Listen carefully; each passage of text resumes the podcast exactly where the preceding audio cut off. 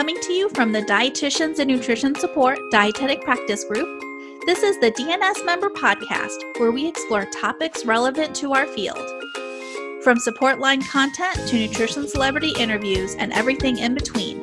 This podcast is where DNS members can go behind the scenes and explore the driving forces behind cutting edge nutrition support. I'm your host, Christina Rollins. Let's get started. Hello, everyone. Thanks for listening to the DNS podcast. Our guest today is well known critical care, perioperative, and nutrition physician, Dr. Paul Wischmeyer, here to talk with us about his own professional journey and how he is helping patients prepare for and recover from surgery, as well as overcome critical illness. Dr. Wischmeyer is a board certified anesthesiologist and professor with tenure at Duke University School of Medicine currently serving as Associate Vice Chair for Clinical Research in the Department of Anesthesiology and Director of the Nutrition Team at Duke Hospital.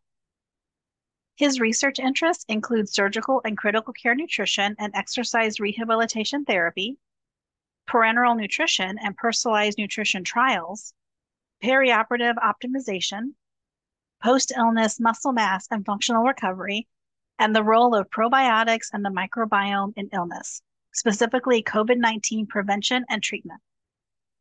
Dr. Wischmeyer has received significant funding from the National Institutes of Health and the U.S. Department of Defense, as well as numerous other awards for his work from national and international societies, including the Jeffrey Silverstein Award and Memorial Lecture for Humanism in Medicine from the American Delirium Society, Fellow of the Society of Critical Care Medicine, the John M. Kinney Award for the most significant contribution to the field of general nutrition, and the Stanley Dudrick Research Scholar Award provided by the American Society for Parenteral and Enteral Nutrition, where he is also recognized as an honorary fellow.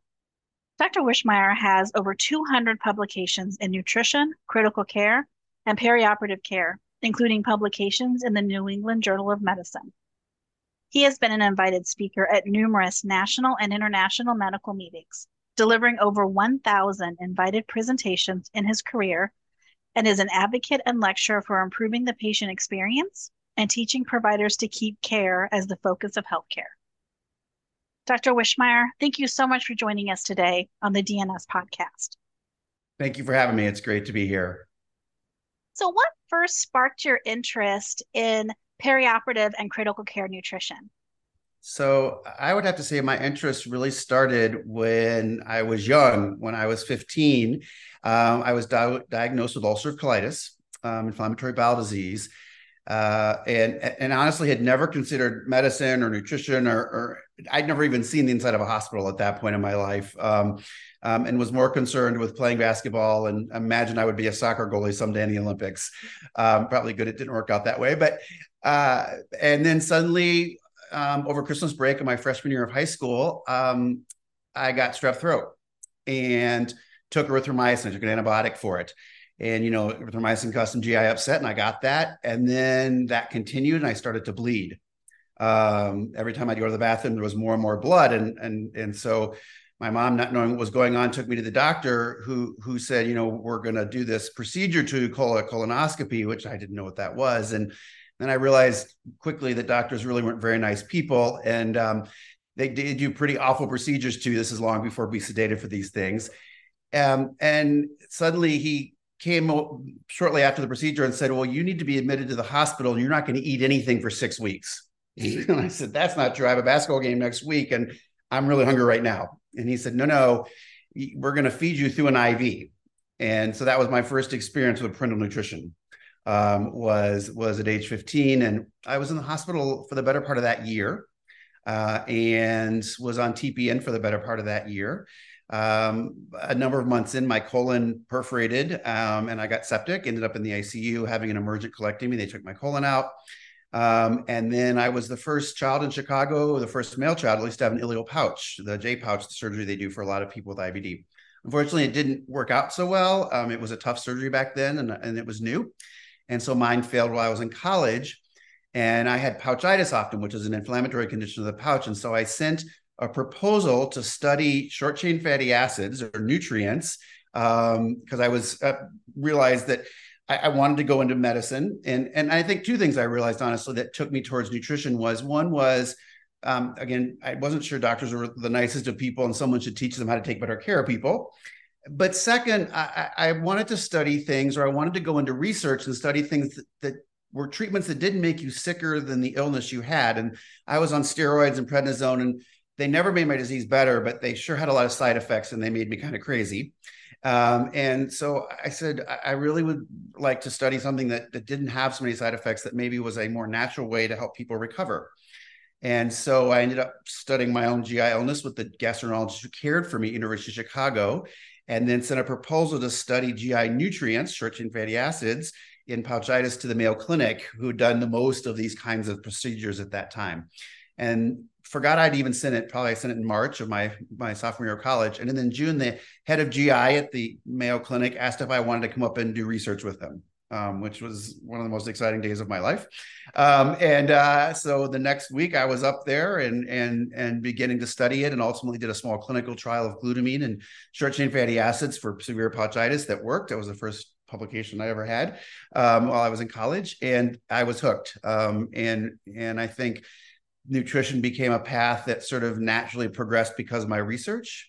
And then ultimately, I think um, I was an athlete growing up and, and a personal trainer in medical school. And I quickly realized the professional athletes that I worked with and trained, their lives revolved around nutrition. And so um, I think I learned more nutrition and, and, exercise physiology from the athletes I was around, um, running and, and, exercising, than I ever did in medical school, which we'll come back to as a big problem. And I think nutrition training, obviously, for physicians especially.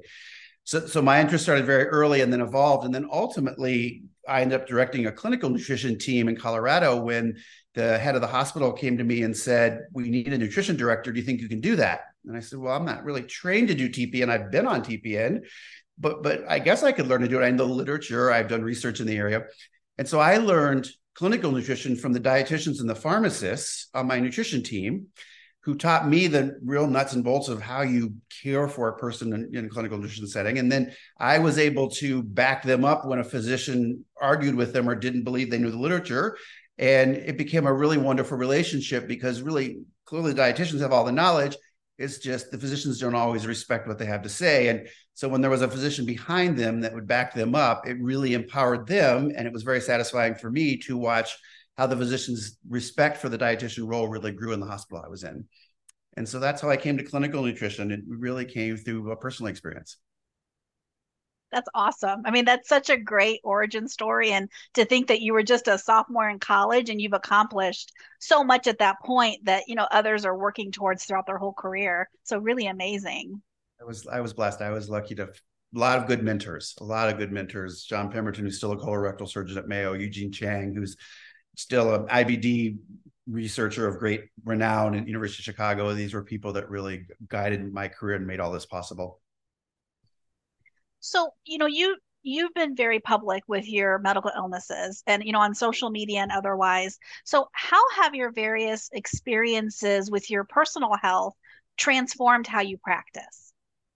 Uh, I would say immensely. I, I, often say to my residents or to my students when I hear them sort of making remarks about patients who either aren't doing what they're supposed to or who are challenging patients, and I always say to them, you, you know, I really don't until you've laid in the bed.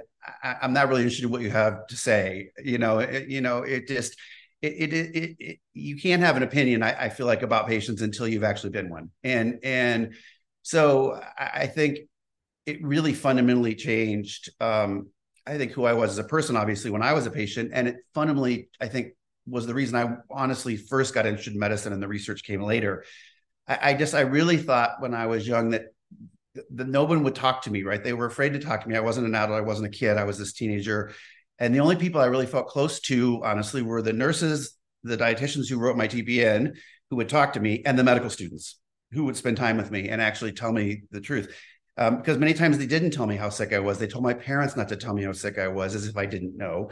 Um, you know, when you're getting 40 units of blood over a couple weeks, you know something's wrong.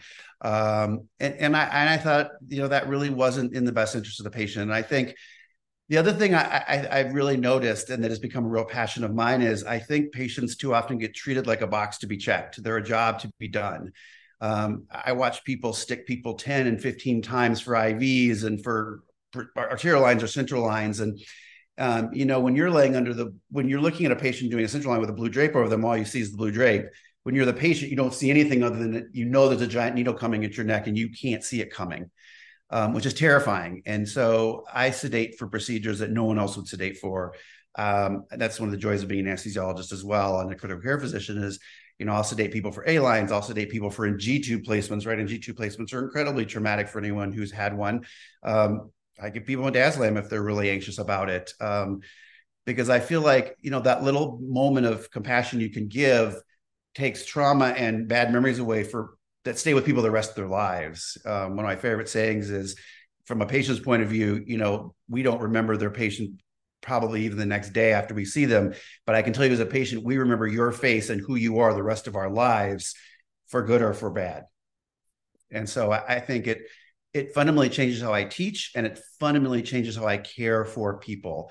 Um, uh, you know, I'm I'm a little heavier handed by pain medicine. I think we've got this big swing away from giving people opiates after surgery or after painful things because we're afraid everyone's going to become addicted to them. But the reality is surgery still hurts. And, and, and so I, you know, I, I, I think I probably practice differently than I've been told, at least my residents tell me that.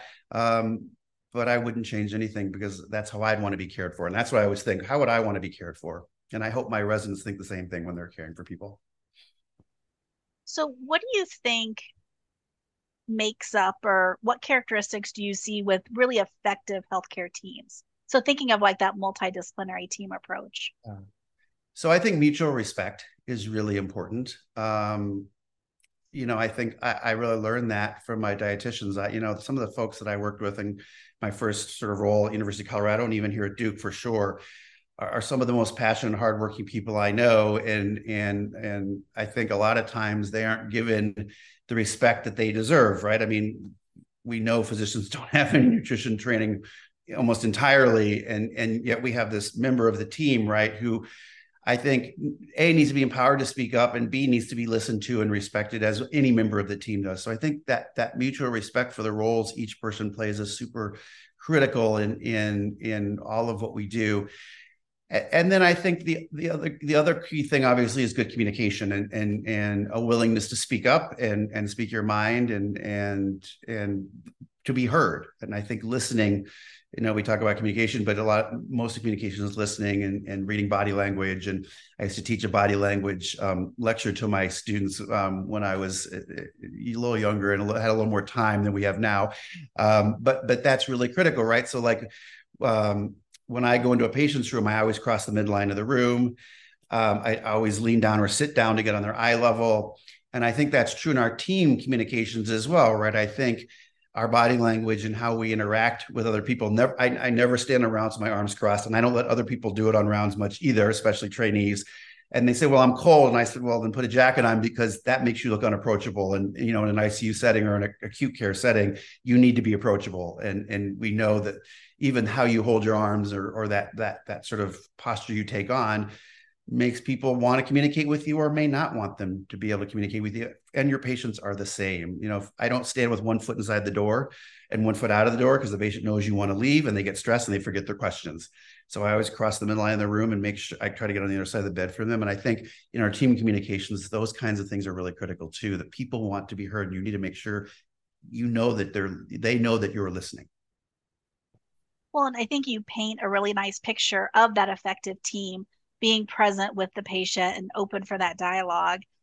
I, I, think a contrasting image that I've seen in, in ICU rounds is when all of these, you know, team members, except for the physician, are pushing computers. And now you have this drove of computers wheeling around the ICU. Um, I think that would create a barrier, right? Based on what you just described. It does. That's a brilliant statement you just made. I, I, I posted a picture once that got a lot of shares on social media. It was on Twitter, I think, of the wall of computers and ICU rounds now that never existed before. But now, when I stand in front of my team, I don't even see their faces anymore because all I see is a wall of computers, especially if I sit down. And sometimes I sit down because I'm tall enough and big enough that I feel like sometimes I'm imposing and people don't communicate as well with me. But if I do that, I can't see any of them. And so it's really hard to do that because you're right, there's this wall of computers. And so I think it's really what I've noticed over 25 years of doing this is we we aren't interacting with the patients as much. We're interacting with computers a lot, um, and so I think it's so critical um, to go in the rooms. And I often, in a really sick patient or with a family who's really anxious, either have the family come into rounds and have them listen to it all and ask questions, or I'll go in the room and we'll talk about a lot of the patient issues in the room if the patient and the family are comfortable with it, because I think it makes them feel comfortable and safe, and it gives them time to think and relax and ask their questions. And so I think, you know, as teams, you know, keeping the patient as the focus, I always say we need to keep the care and healthcare. Um, and, and, and I think keeping the patient in the center of, of that is also critical for team dynamics, right? I think we get caught up in the, the technology and all the other things, like you said, and it's very easy to only see the patient as sort of this job to be done on the other side of the wall.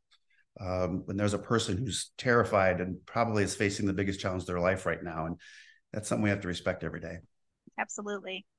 Well, you've mentioned a couple of times about physician training related to nutrition or the lack of nutrition training. And I know that's a passion of yours. So, can yeah. you tell us a little bit about what you're doing to increase physician competency related to nutrition? Yeah, I, I, think it's probably become perhaps the most important mission of my career at this point where I'm at in my my career, along with the, of course the research I do and, and patient care as a focus. But but I think we know that 75% of medical schools right now teach no clinical nutrition required classes. I mean, that's devastating, right? I mean, how is that possible? Um, and somewhere between 10 and 15% of physicians and residents coming out of training feel any comfort to discuss any nutrition topic with their patients at all. So we're talking about one in 10 physicians that may even mention nutrition ever to their patients. And so that's pretty terrifying. And, and so I think clearly we have a huge deficit. Um, and without doubt, the dietitian role has to be emphasized as well. I mean, the dietitian is the tip of the spear and, and is the point person that we need to keep and focused in our mind as the leader of the nutrition piece. But I think physicians have to know enough nutrition to even know what to ask and to know the literature well enough to not be arguing with a dietitian who's known the right thing all along. And so we have done tried to do a lot of things, but I think the thing that we're really focused on now is I had the opportunity to start a, a, clinical nutrition fellowship, an online nutrition fellowship. At Duke, we we had some neat graduate school software that we'd used for a perioperative fellowship to train people in perioperative medicine. And um, a lot of institutions do this where they bring in the experts from the institution and that all the different people from one institution teach the class. And so I thought to myself, how would I want to learn nutrition if I was a physician? Well, I want to learn nutrition from the experts in the world. So I said, why don't we start a fellowship? And I'm going to pick all the people I would like to hear talk about a particular topic from anywhere in the world dietitians, physicians, whoever they may be. And we can do that online and we can reach anyone. We can reach physicians all over the world. We can reach dietitians, we can reach pharmacists. Um, and, and we can do it online in a way and then we can have a zoom interaction like this which we learned about in the pandemic like you know you and i are talking right now where they can actually get to know these experts and they can get to know each other and you can hear them talk. And so we started this clinical nutrition fellowship, the Duke Online Clinical Nutrition Fellowship, um, for the first uh, full round last year. We started in January. Um, and we have thir- we hope to get five physicians. This was our goal. We got 13 physicians from seven countries and four continents. And so we were really excited. We can only take, we only allow 20 to 22 people per module anyway, um, because we want to create an intimacy and a real interaction. And so we've been really thrilled. And we have people from all over the globe teaching it. We have dietitians teaching it. We have physicians teaching it. Virtually every continent represented in our in our professors that are leading it and our dietitians that are leading it. And it has been such a joy. I participate in a lot of the Zoom sessions, whether it's my set of lectures or not. Um, and just to hear the, the experience and practice of people, say in Chile or in Mexico or in Indonesia or in Australia, is really unique, right? The, the diet, the, the, nutrition challenges faced by people in different parts of the world are so different than what we worry about every day. And there's so much we can learn from them and what they do with much more limited resources. And so I think we've really tried to focus it on physicians in developing nations. And it's been a joy. And, and we just got funded again for next year. And, and so we're, we're looking forward to next year. And and um, become, this becoming a, a, a, a cornerstone of, of how physicians can be trained in nutrition. And so we're just been thrilled um, by how it's going. And so it's been one of the most satisfying parts of my job for me is leading this effort. That's awesome. And I'm sure there sounds like there's a lot of people benefiting from that. And so, you know, especially as we move out of the pandemic or, you know, move into this next phase, we have all these different options and resources and things that we really never tried, you know, beyond going to an in-person conference once a year, right? There's so many other options now that are available. So very cool. So true. And I encourage anyone listening, if, if you guys see them want to join, or I encourage you to go to our website, our Duke Online Clinical Nutrition website, and and look at the modules. We still have some open spots for some of the modules this year. Like uh, coming in a few weeks, Kelly Tappenden, the former editor in chief at JPEN, now the dean at University of Utah Health Sciences Center.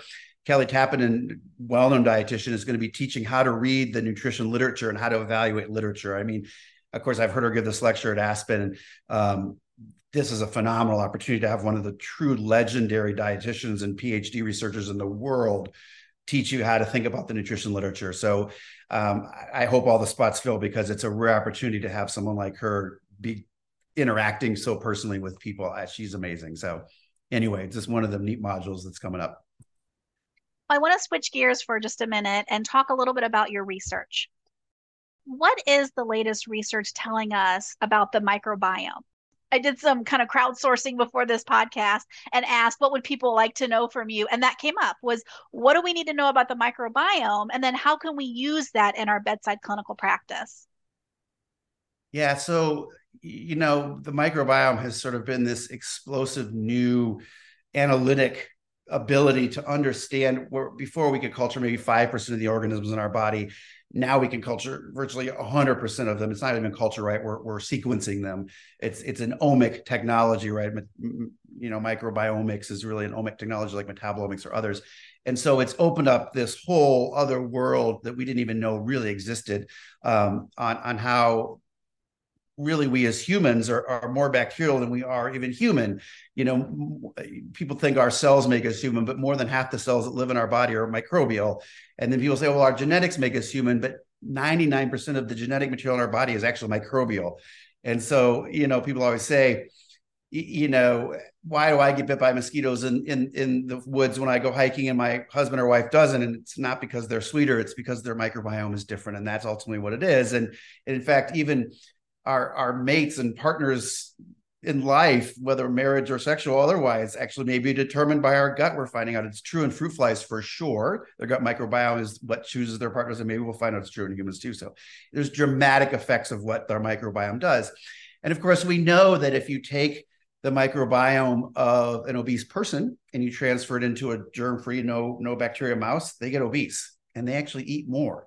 And so our microbiome, more than our genetics, changes who we are physically, uh, medically, health wise. We know that kids born by C section have a much higher rate of asthma and autoimmune diseases because they acquire mom's skin bacteria rather than mom's vaginal bacteria, which is how we're supposed to evolve our immune system. And so, Rob Knight, who's one of my partners in the microbiome and a legend in the field, when his child was born by C-section, he took the vaginal secretions from his wife and rubbed them all over the baby. And most of the time, that's the only thing people remember when I talk about the microbiome was that story. But but it but we know it makes a difference in who people evolve to be and getting exposed to antibiotics early in life. Now we can see big changes in the microbiome that lead to greater risks of obesity and asthma and autoimmunity and uh, other diseases. So we've learned about associations. And and i think that's to some degree what the next step needs to be so we know a lot about the makeup of the microbiome in different illnesses and at different ages. We know how it changes in humans as they evolve. We know what antibiotics do to it. Um, I can tell you what a critical care stay does to your microbiome. Um, but the real next step needs to be what are we going to do with all that information? And I think that's the question you're asking, right? Is how does this change what I do every day at the bedside? And that's really the part that we're only now beginning to think about and get to, right? Um, I proposed with a number of other critical care researchers a trial of lactobacillus probiotic for critical illness to the NIH a few years back. And they said, we can't believe that one probiotic is going to make all critically ill patients better. And they're probably right. And so they said, go to the microbiome and figure out what's missing or, or what's changed, and then come back to us with targets that perhaps uh, we could imagine a, a sort of designer stool pill or designer probiotic intervention, or maybe it's a fecal transplant we need to do. And so I think we've begun to identify targets. Um, and I think that has really helped us begin to think about how to do treatment.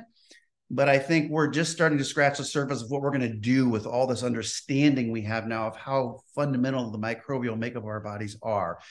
Um, and I, so I think one of those key studies clinically that I think really represents that is um, there was a study in Nature a few uh, years ago that looked at a probiotic, a lactobacillus probiotic, um, in full term infants in India. And they studied thousands of them looking at respiratory illnesses, sepsis, and death. And they targeted that particular probiotic because they were able to analyze different probiotic strains using microbiome techniques and other bacterial techniques, which are the ones that got through to the colon and stayed there and persisted and grew. So if you're going to give someone a probiotic, you want to know it's going to grow quickly and and and become the commensal we want it to be to keep dysbiosis or bad bacterial makeup or loss of diversity at bay. And so they figured that out, and that's how they chose that probiotic. And ultimately, it led to significant reductions in death, respiratory illness, and sepsis in these full term healthy infants. Um, so significant, it got five pages in Nature, one of the highest impact factor journals in the world. Um, and it led to as much as 50 and 60 and 70% reductions in respiratory infections. And so it's the most important study done in probiotics in, in, the world today, and it's really set the standard. But but some of I know the author of the study, and and getting to know him, he he picked that based on some of these new techniques that we're able to do, and I think that's one of the futures. We're going to start targeting fecal microbiotransplants, designer stool pills, and other probiotic interventions based on what we know is missing and knowing what they do met- metabolically, right? We use metabolomics in the fecal microbiome analysis as well, because uh, microbes do different things in different people. And so I think we have a greater understanding of what's out there. Now we have to use that data to take the next step to how do we treat patients and make them better. And so I think that's just beginning. And I think that's sort of the takeaway is that next step in the next 20 years the people I'm training now, I'm training this phenomenal young microbiome scientist from John Hopkins, uh, Mara Suvernescu, who's who's that's her future. She's going to be able to analyze her own microbiome data and take it to the next step. And so uh, it's exciting to train people who are going to do things I'll never ever be able to do. And I think those are the people that will make the, the next generation that really change things. Reflecting back on all of the research that you've conducted throughout your career, what would you say was the most exciting or the most surprising result when it was all said and done? So, for better or for worse, it probably was the REDOXS trial that we did with Daren Heyland. It was this trial of glutamine and antioxidants, and we, you know, all the meta-analysis data, and we for all the world thought we were going to save a lot of lives with this high dose glutamine intervention in all comer ICU patients a number of years back. And we designed this big trial with 30, 40 centers around the world. And, you know, I think we were quite ambitious. We, we, we, we did a dosing, small dosing trial like the oncologists do, looking for toxicities of higher doses of glutamine antioxidants. And we didn't see it in eight patients per group. But, but again, nutrients aren't drugs; they're nutrients, and they have a lot of interactions, and and they're they're more subtle, right, in their effects initially.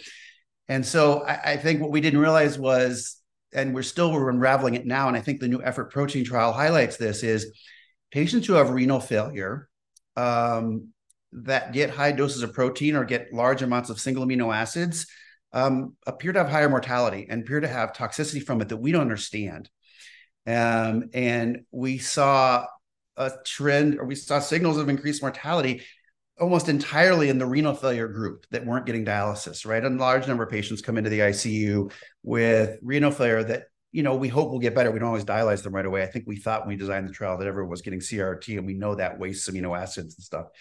So, um, but that isn't that isn't necessarily what happens. We wait to see if renal function recovers. And in that trial, I think I remember when Daren Heyland and I got the results and and we thought the groups were reversed because there was this signal of, of increased mortality in the glutamine group. And I think when we looked at the data more closely, we saw, gosh, it's almost entirely in the renal failure group that didn't get dialysis. If we would have kept those patients out, which the package insert said we shouldn't be giving it to, by the way, we didn't think it would be a big issue. But um, the trial would have been positive. It would have reduced mortality. But that isn't how we did it. And so it was surprising, it was saddening, and it was eye opening. You know, and unfortunately, I think one of the things it did that I think all is a good lesson for all of us is I think all the data that showed the routine use of glutamine, say in TPN, that's been so beneficial consistently through the literature, um, that began to go away because of this other trial that we gave glutamine as a drug um, in patients who probably now we know shouldn't be getting it. Um, and we saw these untoward effects we didn't want. And, and so I think it, it was a lesson in as much as one trial can change an entire field, even the data that's not covered by that trial. It, it just it, it can affect how we perceive that whole nutrient in this case as a whole um, rather than just its use in this very niche of a setting that that it probably shouldn't have had so much effect on the rest of the practice of how say glutamine or antioxidants were used. But that was surprising. We were shocked. I'll never I'll never forget the day. I mean, it, we had almost tears in our eyes when we presented the first time because we really thought we were going to do so much good. And had we picked the patients correctly, we probably would have, and then we'd be telling a different story right now. And, and so I think it's really educational for patients, for people designing trials about thinking about exclusion criteria and how you pick people. And so that was a shock um, and, and one of the more memorable and, and one of the b- bigger lessons I've learned in my career. Looking ahead, can you give us a sneak peek of some research that you have in the works or maybe a new project that'll be coming out soon? Yeah, we're doing a couple things that we're really excited about. We've gotten two large um, grants, one from the NIH and one from the Department of Defense, to, to do two things we're we, we're pretty excited about. The first um, is actually an exercise trial. You know, I, I, think exercise and nutrition go hand in hand, as people say. Um, I worked with an oncologist named Tony Sung here at Duke, and he and, and a group of exercise physiologists that work with myself and and and himself designed an exercise program where we use CPET testing, which is the kind of mask based testing that elite athletes and Olympic athletes do to determine where the best heart rate to exercise is at. And so we've taken that to where we're using that in COVID survivors and ICU survivors.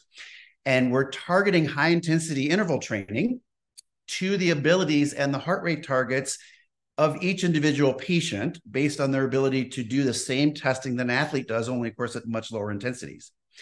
And so we're able to target their interval training to their ability where they're at and progress them. And then we use the iWatch, the Apple Watches, and they go home and do intervals three times a week. And twice a week, they interact with an iPhone we give them with a physical therapist who can see their real time heart rate intervals and coach them on how to do them better. And so we've been able to personalize the kind of exercise training an Olympic athlete does or a professional athlete does for patients who are recovering from COVID in the ICU um, and make it able to be done at home. And so we have a trial we're doing with Vanderbilt, Ohio State, and University of Alabama, Birmingham. It's a lot of those places have really good exercise folks and, and ICU folks. Um, and so we're doing this big randomized trial. The NIH funded about $4 million over a number of years to, to look at how we can help COVID patients recover and, and ultimately ICU patients recover as well. And, and then we hope to be able to use it to optimize people before surgeries. That's the next grant I'm going to write is how do we do this before surgery and combine it with nutrition? And then specific to nutrition, the other thing we're really excited about, obviously, is many of you probably know, we have this new generation of metabolic carts that um, the ESPEN, European Nutrition Foundation or Society, gave a grant to a group of Europeans that brought some of us from America and Asia in on to design a more user-friendly and more accurate metabolic cart. Um, and so ESPEN and industry and a group of us validated and designed it, and and um, we're really excited about it. And so we have now begun to do truly personalized nutrition interventions. And one of the pathways we're studying that the Department of Defense studied was we're going to study abdominal trauma with the idea that we can start early PN in these trauma patients um, with the goal of helping them recover function. So our endpoint is a six minute walk test at hospital discharge. We start PN early um, using metabolic cart data, and we use the metabolic cart throughout their whole stay all the way to the floor, and we guide their enteral and oral nutrition with the metabolic cart. And then we send them home with supplements and dietitian coaching for the first month that they're out. And so we call it Send Home, is the name of the, the study. And it's a personalized nutrition pathway that starts basically within two days of admission and uses metabolic cart to guide their care, personalize their care all the way past discharge. And so Ironically, as some people may know, I ended up needing a large operation last year, um, about a year ago this month, a year ago in actually April. Um, and unfortunately, 13 hours after, you know, I had a 13 hour surgery and was doing okay for the first two days, but then my my incision started to pour stool and I, I had a leak. And I ended up having two more emergent surgeries and having an uncontrolled fistula. And so this is the sickest I've ever been in my life. I was in my own ICU being cared for by my own nurses and my own residents. It was quite an experience. Um, but we started doing metabolic carts before and after that surgery. And of course, I was on TPN for months um, and at home too, I was on TPN. But we guided it this time, unlike all my other hospitalizations, with this metabolic cart. And we realized I needed 4,000 calories a day. My resting energy expenditure was 3000 I was active rehabbing and whatever physical therapy I could do. And we used my iWatch to figure out how many calories I was burning. And we figured I needed about 900 to 1,000 more. We'd never write TPN for 4,000 calories for anyone without data like that. But when I was hospitalized in 2014, I was much less sick after my surgeries. I lost 50 pounds and it took me two years to recover my physical function. I lost five pounds, being much sicker than I'd ever been septic, peritonitis, edema up to my waist. Was gained it all back in the first month on TPN and was dancing, lifting my wife over my head eight weeks later. Um, was just as strong. Um, it was miraculous. I'd always taught you couldn't have a major surgery or be critically ill without losing muscle, without losing weight, and without losing strength. I didn't. And it's because we had our dietitians and our team had this precision, this personalized nutrition information to meet my needs. And of course, I early exercise and physical therapy is critical. I stay out of the bed, right? Beds are evil and they they only cause illness. They're only made for sleeping. And I tell my patients that I don't want you in the bed except for at night. And I stayed out of bed all day and walked a lot. And and I think that's really key for our patients too. But I, I, I can now say you don't have to lose muscle. You don't have to ICU acquired weakness. You don't have to lose strength um, if we do this right and if we use our tools and techniques to personalize nutrition. And so I think those two trials we're really excited about because I personally had it changed and maybe saved my life. And now I'm getting to study it, you know, in in people undergoing abdominal trauma. And the idea is we can use these metabolic carts in the field for soldiers. We can start PN in the field with premix bags all this is now uh, accessible in any country in the world, even in a forward military setting. And so I think we're really excited that finally nutrition now can become objective and personalized in a way it never could before. And I lived it and it changed my life. I think your story is incredible. The work you're doing is just so phenomenal. And I'll just say thank you for everything that you've done and everything that's coming out in the future. You know, I think as dietitians and other healthcare professionals alike, um, we have a lot of great things to look forward to. So thank you for everything that you're doing to support our practice. Yeah, of course. No, I, I think and, and that's the key message, right? The dietitian, I think, I think all, all the dietitians feel empowered now that at Duke, our dietitians are going to run our metabolic cart team, right? I mean, the dietitians can do all these things and be leading all these endeavors, and that's really been the goal because there's no one else that's going to do it. And I and I hope that you know dietitians continue to feel empowered that they really are the, the leaders of this field and, and save lives every day and I think they need to be continue to be empowered to speak up and know the literature and, and feel like they're the they're the ones defending the patient from the lack of knowledge of everyone else. I mean, they they are really the leaders, and I think all the dietitians should realize that. You know, I wouldn't be here without you guys, and many of our patients wouldn't either. And, and I and I really hope that continues to lead dietitians everywhere to speak up, know the literature, be the leaders that you are, because you're the only ones that are going to be able to do it. Do you have any other words of advice for our listeners before we wrap up today? I would encourage all of them to follow on Instagram and Twitter because I try to share a lot of nutrition and dietitian related literature and, and other things that I hope can help help people feel more empowered to know the literature and the data. With that, we'll go ahead and conclude this episode. Thank you again so much for taking time out of your schedule to chat with us today. Thank you. Um, and listeners, be sure that you check out our website at dnsdpg.org. We've got a ton of really great nutrition support resources available at your fingertips, so check it out. Until next time, I'm Christina Rollins. Thanks for listening.